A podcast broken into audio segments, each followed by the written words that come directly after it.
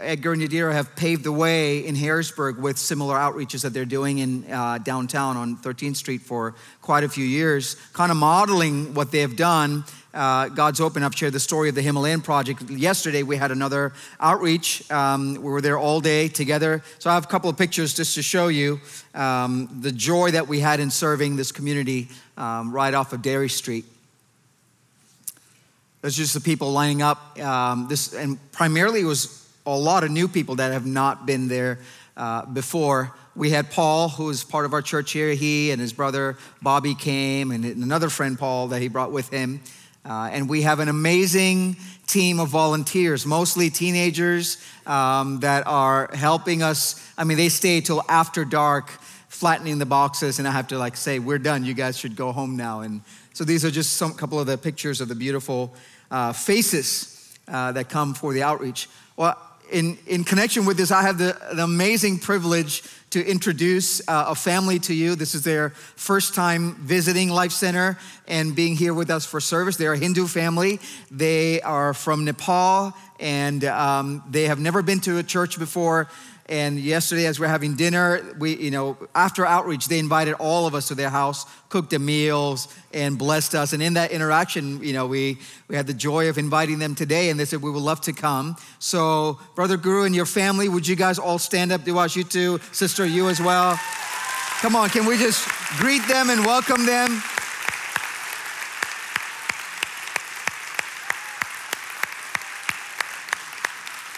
Thank you. Please have a seat. Is that amazing? It's a harvest right here, and God is doing a beautiful thing. And uh, Gita is the one who invites all of her friends to come and volunteer. So most of the volunteers with their yellow vests are her classmates from school um, that their their parents drop them off. And what an amazing thing! What what is going on? What is the Lord doing? Uh, and you know, it, this this season, we it's all centered on Christ.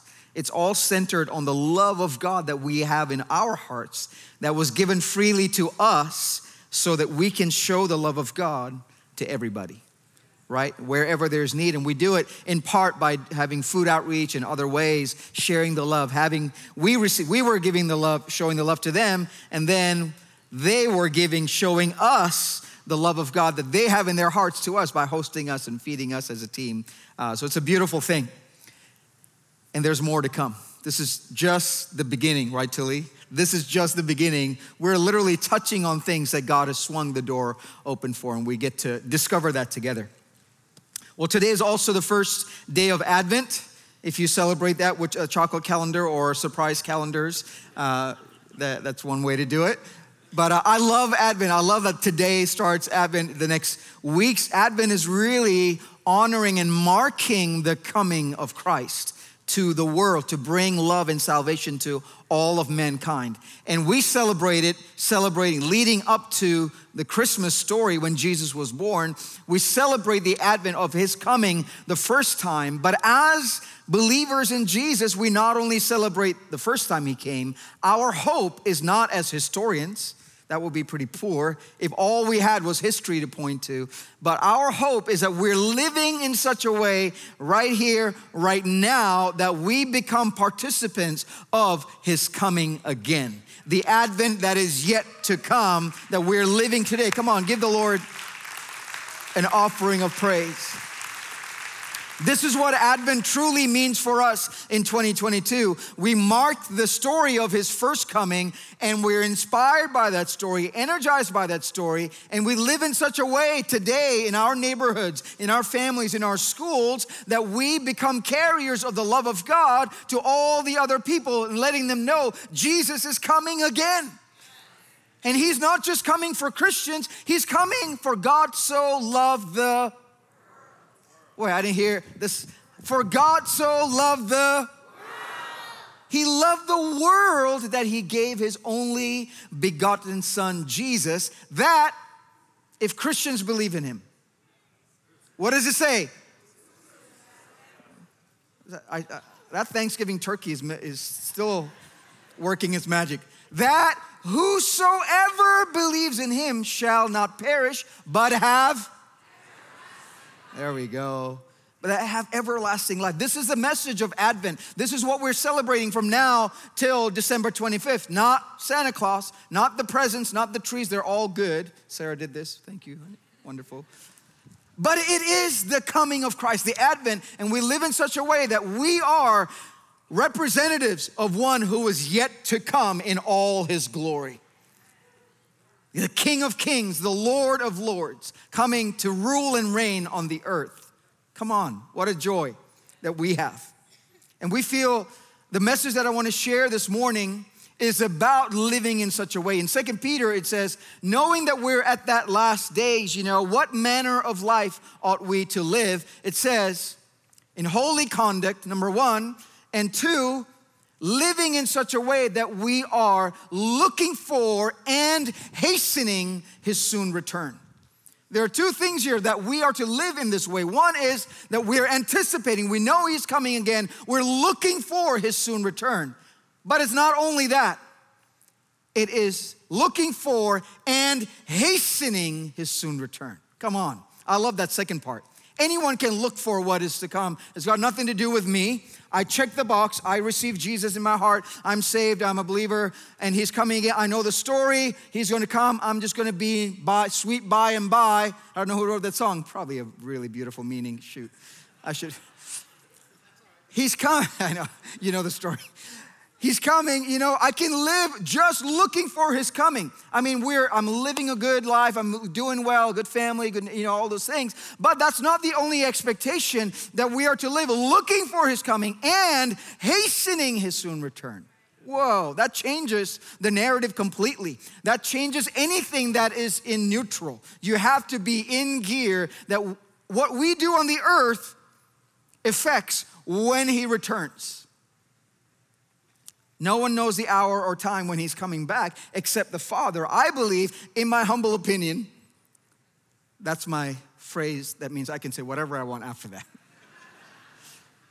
In my humble opinion, there's not a set date on the calendar that he's coming back. It says the Father is looking to and fro. He's looking all around the earth throughout generations to see who will worship him in spirit and in truth. He's looking for just the right synergy. He's looking for specific things that he desires to see on the earth. And then he can say, now is the time for you to return. So if you have a date in mind, just pencil it in. We are called to hasten his soon return. We are called in to live in such a way that he can't wait any longer. I must ride into the earth. I must, this is the moment. This is what I've been waiting for. I want to be part of that company. This is what Advent means to us as, as Christians, not just having a great time. We brought, we got our tree yesterday and we're, you know, all the, You know, decorations are going. It's a beautiful, in that culturally, it's a beautiful thing, but we have to have the fire of the gospel message of Christ burning in our hearts so that we are hastening when he comes back to us. So today's message is titled History Makers. That we become part of making history, that when the stories are retold in eternity, it, they will, it will be said that there was a company in Harrisburg that was part of the timing of the return of Christ. You're like, oh, well, well, I don't want, I, that's too much for me. I, I, I mean, I don't have to have that, that, that level of responsibility. That's exactly what he's looking for. He is looking around the earth to see who will worship him, who will engage with heaven here on earth. Let your kingdom come here on earth as it is in heaven. In heaven, there's an expectation of soon return. Thank you, Lord. Thank you, Lord. For us as a church, I feel we are coming into a new era, a new season of acceleration. In the, mo- in the morning, Sue Roby had a word about acceleration. We're moving swiftly into what is ahead for us as a, as a community. Brian had a statistic in going through kind of like what we engage in as a community. Um, uh, in, in a given month, we have over sixty different ministries that are that, that we're serving in in some capacity. In one month, sixty. That's not normal. It's a city on a hill. It's not normal for a church, but for a city on a hill, that's just about right. So we ask the Lord for more in the days to come. Thank you, Lord. So turn to Acts chapter ten. I want to highlight a passage. I shared this message in a different context last month on a Wednesday night. So if you were there for that Wednesday night, then this is a repeat. But if you don't recognize the message, you weren't paying attention. This is this is a new, a fresh word I just got. Acts chapter ten is one of the most understated passages. It's just hidden there, but it has such incredible significance for us literally sitting in these blue chairs here today. The context for Acts chapter ten is what happened in Acts chapter two, when a Jewish group of people in the upper room were waiting for the promise. The Holy Spirit came and filled all of them, and then Peter got up and preached the gospel to the nations. It says, devout Jewish men from every nation under heaven came hearing the sound. So it's still a Jewish thing. It's not church as we know it. It's still, it wasn't the start of the New Testament church era, if I may take that liberty, in Acts chapter two. But Acts chapter two was a culmination. It was a culmination of the trajectory of the prophetic promises concerning the Messiah and who he would be and what he would do on the earth.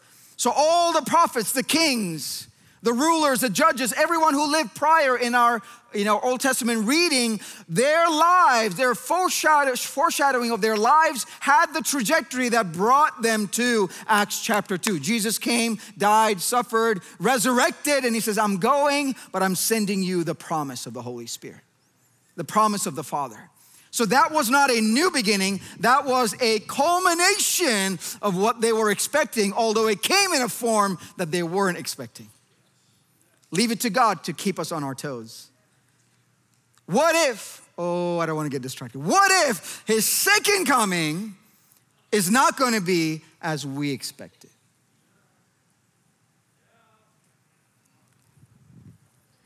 I'll leave that there for another day. So Acts, the context is Acts chapter two was a culmination with the Holy Spirit coming and, and vi- having this visitation with the Jewish community. So Acts chapter ten unfolds a storyline that has everything to do with us here today. So let's begin at, in verse one. There was a certain man in Caesarea called Cornelius. It starts with a random name. We haven't heard this name before, but all of a sudden, his name is right smack dab in the center of the, the, the, the massive plan of God for salvation of the whole earth. Cornelius. Wait, who? What do you mean Cornelius? What do you, you know what I mean? You're studying, you're you know, reading scripture, you're studying all these pieces, players, and, and, and then all of a sudden, he's about to do something phenomenal, and there's a random person. Everyone say random Cornelius. But this, the verse begins by saying there was a certain man. You see, in the narrative of heaven, he's been holding this man's life because something about his life caught heaven's attention. And he says, he's not a random person. As we know it in our reading, he's a certain man. It's unknown to us why he's there, but it is certain in the storytelling of heaven. We are like this Cornelius. We may not know what our life, the significance of our life, what our future holds, but we have to, we have to receive heaven's narrative that we are certain in the plan, the language, and the narrative of heaven. There's a certain family. There's a certain person. There's a certain woman. There's a certain man, Mike Youngst. There's a certain church here in Harrisburg that God has been already fixing and preparing the, our storyline with him. This is exactly what happens to Cornelius, a centurion of what was called the Italian Regiment.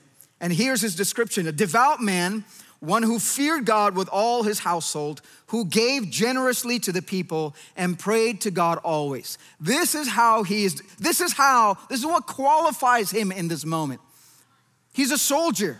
He's a centurion, meaning a ranked soldier in the Italian army, but none of his exploits are mentioned. It doesn't say how many people are under his care. It doesn't say how many battles he's won. It doesn't talk about his scars or his trophies. It doesn't talk about all the things he has accomplished or his giftings or his leadership traits. It talks about none of those things. It says he's a devout man. He's looking for those who will worship him. I found one. He's a devout man. And not only is he a devout man, he blesses the people generously. Not just financially, he blesses. He sees the larger heart of God for the nations. It says in another context that he was well loved among the Jewish community in Luke.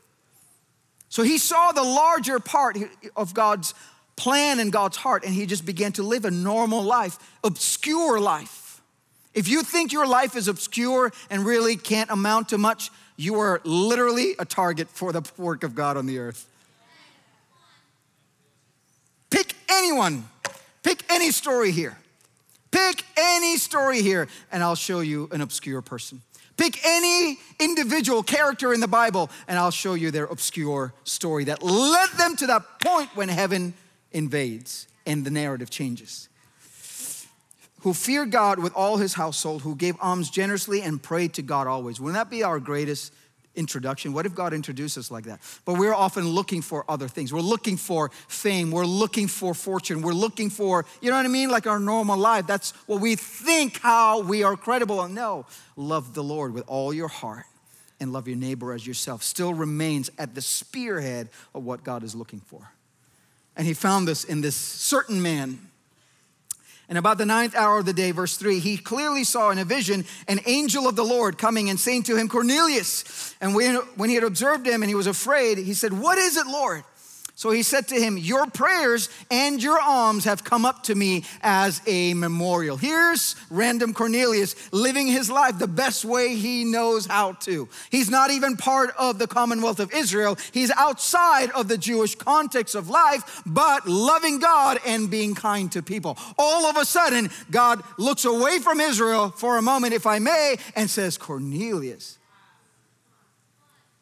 your alms and your prayers and your generosity have come up as a memorial. A memorial is often what you write about or read about a person who has passed away. What is it like to have a living memorial in heaven on your behalf right now? That no one else sees, but there's a fragrance, there's an aroma, there's a cloud of witness of your lives that is surrounding the throne room of God. Do you not think God will not respond to your life, Mike Unst? Thank you, Lord. He was a living epistle on the earth and a living memorial in heaven. That's how I want to live. That's how I want to live. I don't have to have, it, it's not about having, being, being famous or people knowing you. This is living true with your husband and your wife, living true with as parents and children, living true in amongst your friends, living true to loving God and loving others in whatever context you are. There's a fragrance that attracts heaven.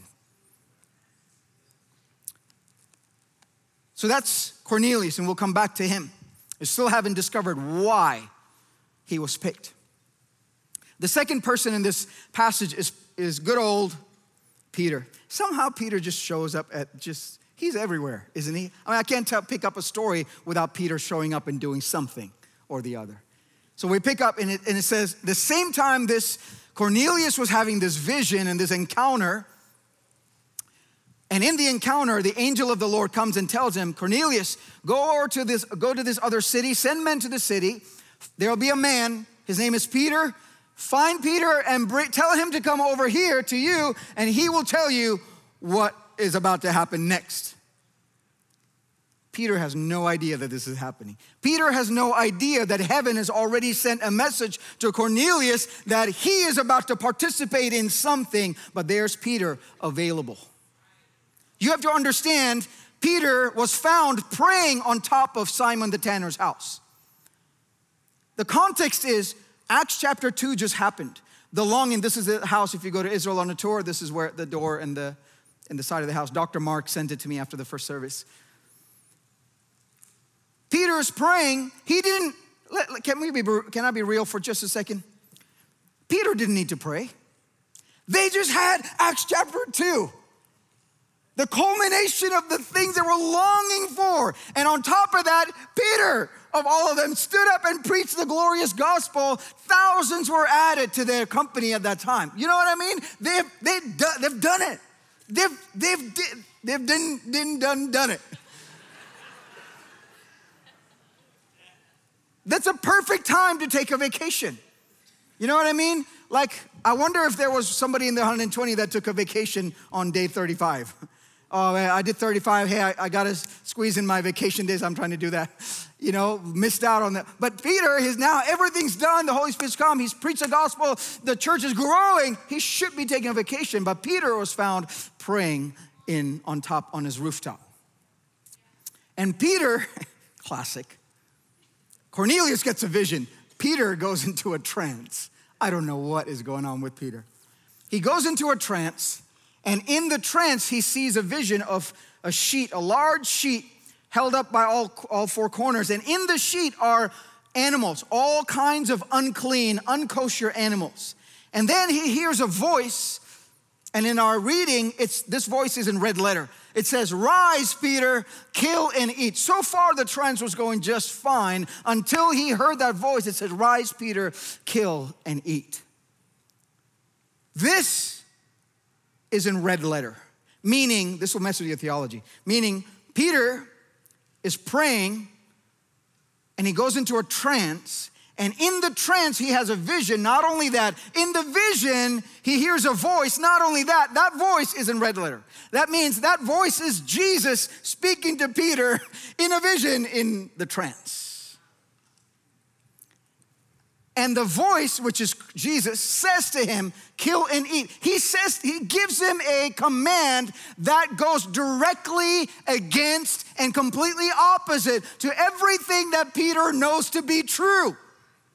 He was not one of the, the exquisitely learned of the twelve apostles. He was the least among them on, in that regard. Every time he, he stood up, they were like, "Oh, not again, not, not, Peter, come on. At least give us time to process what's happening."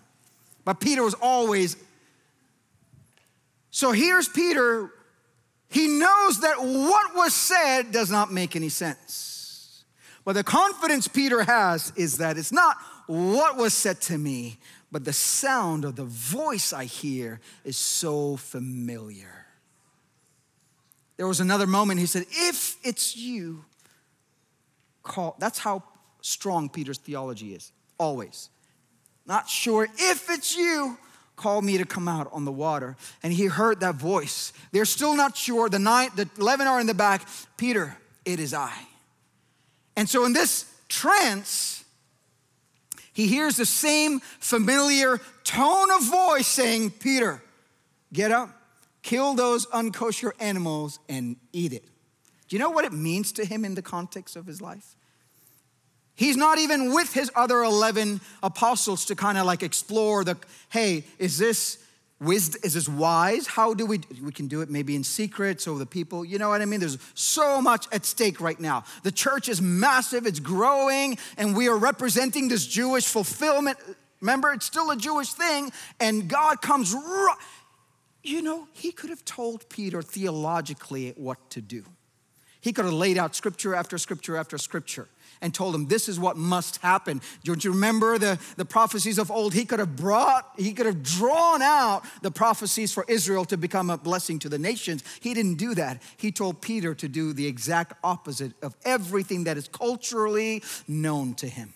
He challenged him at his core. This is, the story is the beginning of the church of God as we know it right now. The standard is being set way up high. Meaning you have to believe, risking everything in order to start the New Testament church era. You have to be able to risk your life, your ministry, your credibility, your culture, your understanding, your, your little theology that you have. You have to risk it all for the sound that you know is familiar to you. This is how the church started. This is how the church started. This is our threshold. You should help me up here. The threshold is way up high. Anything that seems comfortable probably is not the Lord, in my humble opinion. Anything that is safe probably is not the way forward. Anything that does not have a, mm, a, uh, uh, I don't see it. He brings a nation out of bondage. If it was us, we would have set them on a highway. He brought them to the sea. If that wasn't enough, he had an army chasing him. That's the will of God for you. Here he says, rise, kill, and eat. It has everything. You know, we're, we're involved in cultural tensions today on so many levels over the past, especially past couple of years. This is of even greater significance for Peter. He speaks directly right into that and says, get up. Kill those things that you know to be true until now. It's not worth holding your culture that I gave you as a beautiful representation. It's not worth what I'm about to do. Both your national culture, your demographic culture, your family culture, your own personal culture, kill it so that I can do something phenomenal in your life. We're called to be that kind of a church here. Rise, kill. It would have been enough to kill. He says, no, now I want you to eat it. Do you see how Peter's thinking? No, Lord, I haven't eaten anything common or unclean.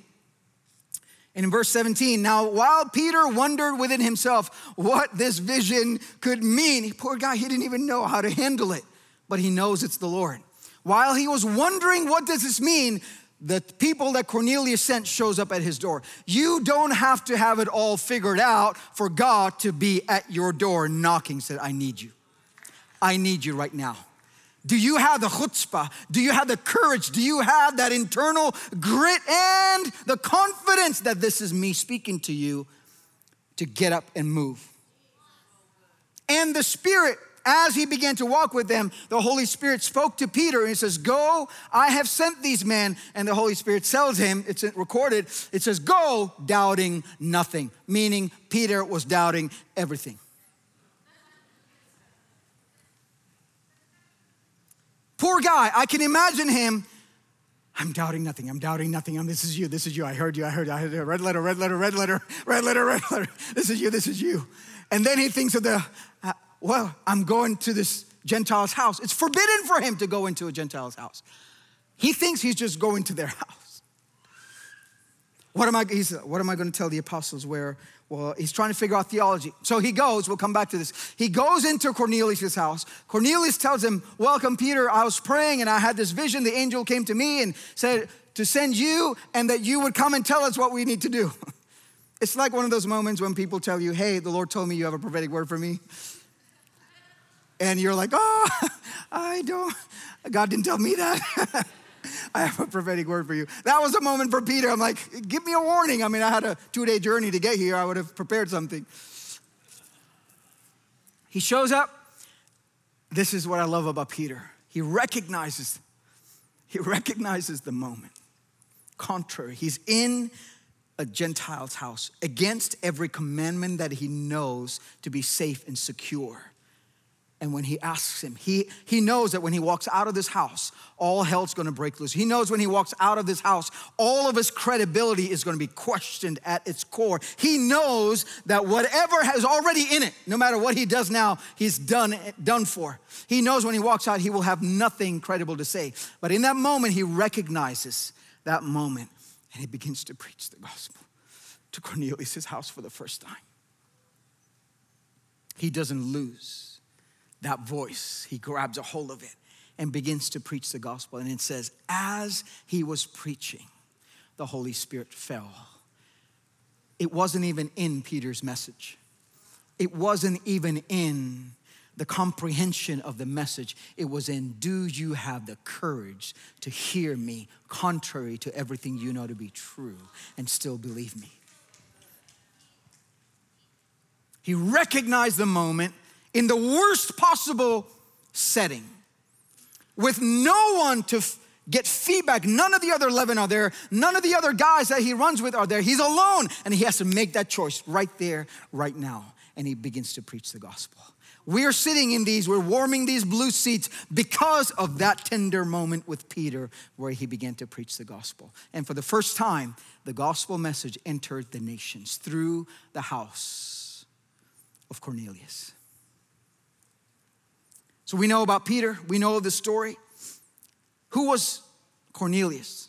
We know a little bit about him. We know his personality. He loved God and, you know, worshiped and prayed and gave alms and was generous. But why was he chosen?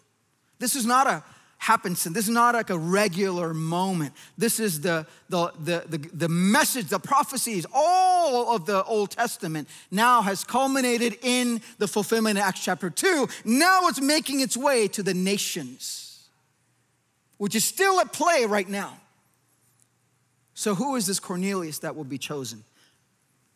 There's two centurions mentioned in scriptures. And in my study, both those don't really align. So I put that study aside. In my humble opinion, the centurion mentioned in Matthew chapter eight has to be Cornelius. Here's a story in Matthew chapter eight.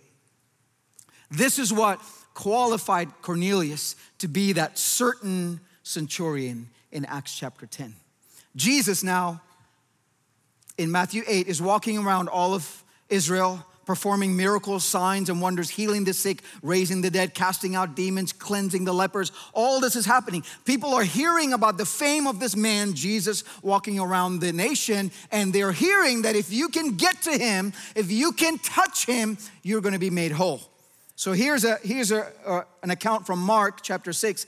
And when they came out of the boat, meaning Jesus and his disciples, immediately the people recognized him, ran through the whole surrounding region, and began to carry about on beds who were sick to wherever they heard he was. So this is the kind of fame of Christ. As soon as they heard that he had landed by boat on their shore, they ran around and said, get your sick, all who are sick, all who need deliverance. They carried sick people on beds to Jesus, so because they heard if Jesus touches you, you're gonna be healed. So this entire town and city, wherever he entered, into villages, cities, or the country, they laid the sick in the marketplaces and begged him that he might just touch the hem of his garment. As many as touched him were made well. What a profound story that follows Jesus wherever he walked. And people are pressing in just to touch him. It is in this context that we see the woman with the issue of blood for twelve years that no one could heal. She was in shame and, and, and hiding in obscurity. She presses through the crowds because she heard the rumor. She heard the legend of this man, that it's a magical moment if you can touch him. If you... It does, we don't even know who he is. We don't even know what his whole story, message, where he came from. Where did you come from? Where, where did, where he's going? But all I know is that if you touch him, you'll be made whole. That was enough for this woman because she had a real need. She clawed through the crowd and, and she says, if I could only touch the hem of his garment. And when she did, Jesus turned around and said, who touched me? Your faith has made you whole. So that was an accepted faith in the land. There was another story of friends. One of the friends, he was really ill and needed healing. They rushed him, like the woman, they rushed him to where they heard Jesus was, but he was in this house preaching and teaching and, and doing all kinds of miracles. When they came, the house was packed and people standing outside. They couldn't get their friend on their on this cot inside. So what did they do? They climbed up on the roof, opened the roof, and let down his friend on a bed so that Jesus could touch him. And Jesus, when he saw him, he said, he marveled at the faith of the friends. And he says, your faith has made you whole. So the accepted faith level of the entire nation of the Commonwealth of Israel at that time was that if you can get to where Jesus is, if you can touch him, you're gonna be healed. If he can touch you, you're gonna be healed. So proximity is key. We don't even know who he is. But if you need something, get there. Now, Jesus comes into this town and there's a centurion. He knows the context. He knows the story. He knows what the accepted norm of the people of Israel that he's not a part of is, what their faith level is. He knows what, what to do. He knows it's a formula. Isn't it? It sounds like a formula to me. He sees a formula working. He's heard reports. He's seen it with his own eyes. He's not part of Israel that he should think any different. But he says, his servant was sick, and he told his people, go find this man. And when you find him, tell him. There are two accounts in Mark and Luke, slightly differing there in the narrative. Tell him, I'm not even, I'm not, man. He says, I'm not worthy to come to where you are. I, I, I have a sense of who you are. I'm not worthy to come to you. And then he, when he does see Jesus, he runs up and says, I'm not worthy not only to come to you, I'm not worthy that you should come to my house. Just say the word. Just say the word and my servant will be healed. And Jesus said of him, I have not found faith greater than this in all of Israel. Israel was satisfied looking for the coming of the Lord. But there was a man who was willing to hasten it in a moment. You don't even have to take the time. Just say the word. And Jesus said, I have not found faith, even in all of Israel, that this foreigner should demand a level of faith that has never been seen before. And in this moment, in my meditation, I believe Jesus said, the gospel will come. You said, I shouldn't even come to your house.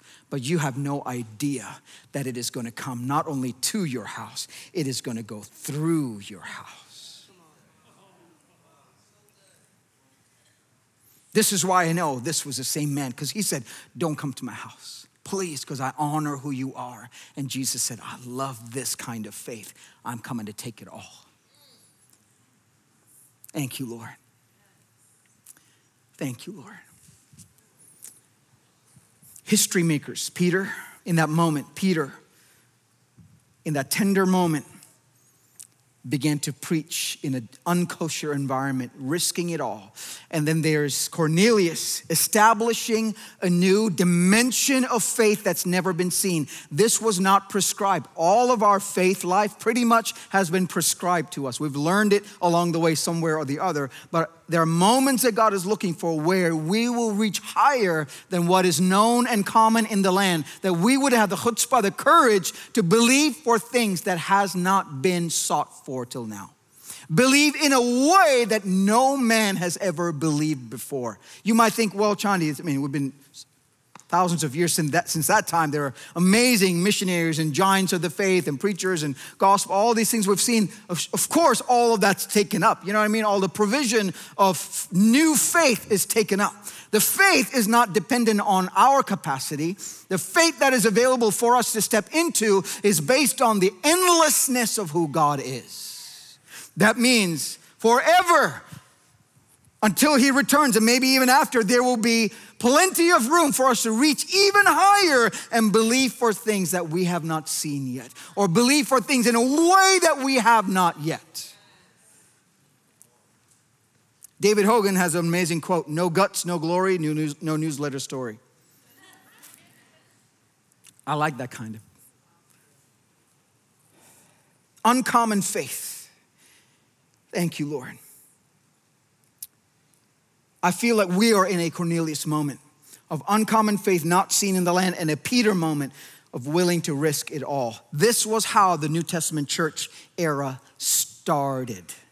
This was ground zero. This was level one. This was first grade for the New Testament church era. That was our threshold. Anything less than is less than. God is calling us up higher. This is why Peter was on the rooftop, because there's something about coming out of what is known, out of our normal expectation, our normal life of what is expected. This is how you live. This is how you do a mission trip. This is how you preach. This is how you love your neighbor. What if there's something that hasn't been prescribed or seen yet? What if there are visions to grab a hold of that you're thinking people will call you?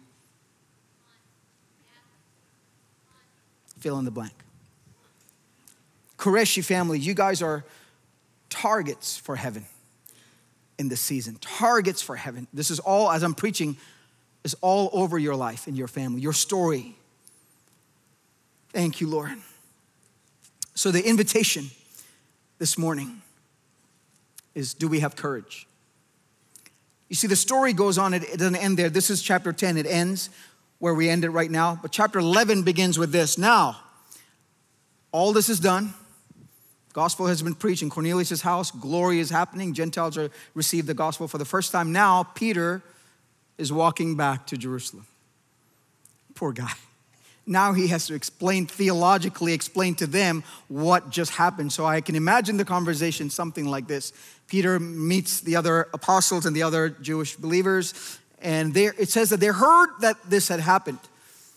So he goes into this, Peter, we heard some rumors. Tell us what happened. Peter's like, well, what it is, what had happened was, you see, I was praying. It was the mid, midday, and I was praying on my rooftop. And when I was praying, I was hungry, and I told him to make food. It actually happened. He told him to make food for him because he was hungry while he was praying. That, I fast like that. he And then while I was praying, I, ha- I went into a trance. This is Peter's best theological explanation of what just happened. So I went into a trance, and in the trance, I had a, I had a vision. And in the vision, Jesus spoke to me. And they were like, whoa, what is, well, he said, he showed me a picture of um, animals. What kind of animals? Well, they were like, you know, unkosher animals, all kinds of unkosher animals. And they're like, what, what is, what in the world? And, and then the voice told me, Peter, rise, kill. And does that, is that all Jesus said? Well, he also told me to eat it. Poor guy. Can you imagine them trying to, he's trying to give credit to what happened. There's, there's none. There's none. And it was a serious moment. This is the, the founding fathers of the church era. They were the, uh, the original apostles. They just had a phenomenal move of the Holy Spirit. And Peter here is risking all of it. And it says, when they heard Peter's explanation, they contended with him. Do you know what it means for a bunch of Jewish men to contend with each other? They contended with him. Think about this. All eleven apostles plus the others who were there did not recognize in that moment that the New Testament church era had just gloriously opened through the house of Cornelius, who believed God according to a report that's never been seen before. And all that they're concerned about in that moment is their culture. All that they're concerned about is their stature. All that they're concerned about, what will people think of us? This is not even theologically. This is, this goes against every commandment. That's how severe that moment is. But then Peter went on to explain that the gospel is not only for us, it is for the nations of the world. He became a history maker that day. Come on. Cornelius became a history maker in that day. So my question to us is, what area in your life do you feel you have settled into the ordinary faith of the day, when there's an invitation to live with uncommon faith that's never been seen before? Come on, let's stand to our feet. I'm not content being a good Christian. I'm not content being a pastor. I'm not content coming to church. I'm not content having an amazing church to be a part of. I am not content living this kind of life. I'm not called to be a pastor. I'm not called to be a church man. I'm not called to be a, I am called. What the fire I feel in me, I want to make history. I want to make history. When I say that, it's not about fame, name and fame. I want to make history. Even if my context is three people around me, I want to make history in their lives. If it's ten people around me, I want to make history in their lives. If it's my family, I want to make history in my family. If it's my neighborhood, I want to make history in my neighborhood. If it's my school, all of it requires courage. There is no other way to move into what is yet to come for the body worldwide and for us without courage. That you're willing to leave it all to hear that familiar voice. So the call today, as we're beginning Advent season, the culture can grab a hold of the rainbow and take it wherever they want to. We still have Christ. and Christ crucified. We still have the resurrected Son of the living, you know what I mean? There's so much in our culture that we must be available to Him like the centurion and Peter was. Here we are, God. I'm not content playing church. I'm not content going to Sunday morning. I want to go to both services. I, I get paid to go to both services. We have to live with that expectation that God has called me to be a history maker here in twenty twenty-two in Harrisburg, for Harrisburg, for our city, for our state, for our nation, and perhaps the gospel will go to all the nations of the world like it did with Cornelius. What is a faith that is lingering in the atmosphere for me to grab a hold of? What is yet, what are things that have been, haven't been touched by man that is still waiting for us? What is it? I want to, I will give it to me in a dream. Give it to me in a trance. Give it to me when I'm in, in, taking, having, taking a shower. Give it to me anyway, God. I will, I'll hear and I'll run hard after. Thank you, Lord. Thank you, Lord. Thank you, Lord. If you're new here, we often invite people to respond to the Word of God, not to the message, but to the Word of God and the invitation. Who wants to be a history maker? Your work, your family, your school. We're living in this way that God, this is what your desire is for us. Like Cornelius, who wants to enter in to that anointing. What area in your life is so ingrained in personal or family culture that is difficult to let go so you can step into the new era together? We're on the verge of a new era here at Life Center. What area are you contending with and not letting go of? Is it your family culture? Is it what you think of the future? Could, all, could God already be a step ahead of you, waiting for you? Thank you, Lord. Like He was with Peter.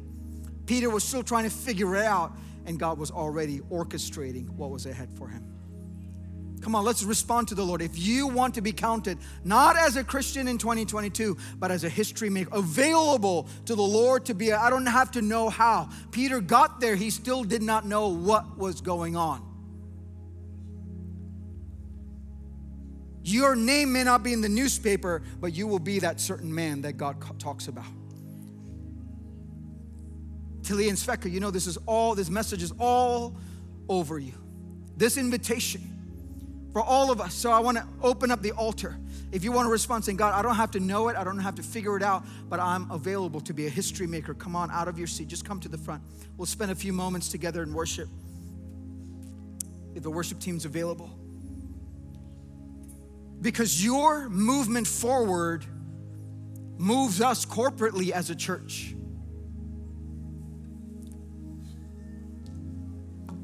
The difficulty that our dear friends from Calcutta went through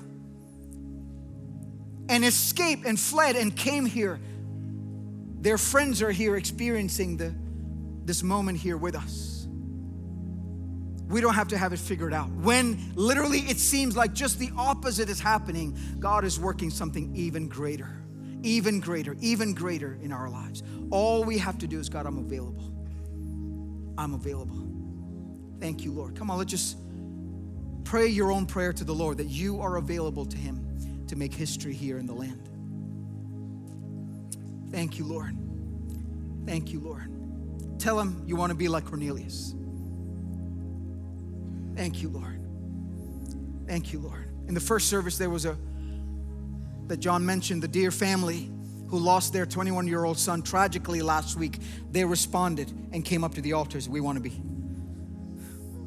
We want to be history makers. There are many here as I look around, you've lost, you've lost your nearest and your dearest ones. You're here. I want to be a history maker. Mary, this is what it's about. This is what faith looks like. Thank you, Lord. There are investments. There are investments. There are invest, investments and investors. Thank you, Lord. Thank you, Lord. Come on, let's just, however you want to respond, put your hands in the air. Lift your hands to the Lord. God, we surrender our lives. Here we are. As a family, as an individual, my life. If ministry team's available, the Lord's moving in a beautiful way. Ministry team can come up and thank you, Lord. Thank you, Lord. All of these are sacred moments. This is a sacred moment, just like it was for Peter. Use me, God. Use me, Lord. Thank you. History-making moments. Thank you, Lord. Even after the history-making moment, they contended with Peter. His circumstances didn't support everything. His family didn't see it. His friends didn't see it. But there he was, making history on behalf of all of us. Peter dared to believe, so we could be here in Harrisburg in twenty twenty-two. Thank you, Lord. So do with us as a community. Do with us, family after family. Thank you, Lord. Thank you, Lord. Bold exploits for the Lord. Bold exploits for the Lord. Thank you, Lord. Faith that has not been seen in the land. Thank you, Lord. Thank you, Lord. Call to climb up the threshold of heaven. Call to climb up. Thank you, Lord.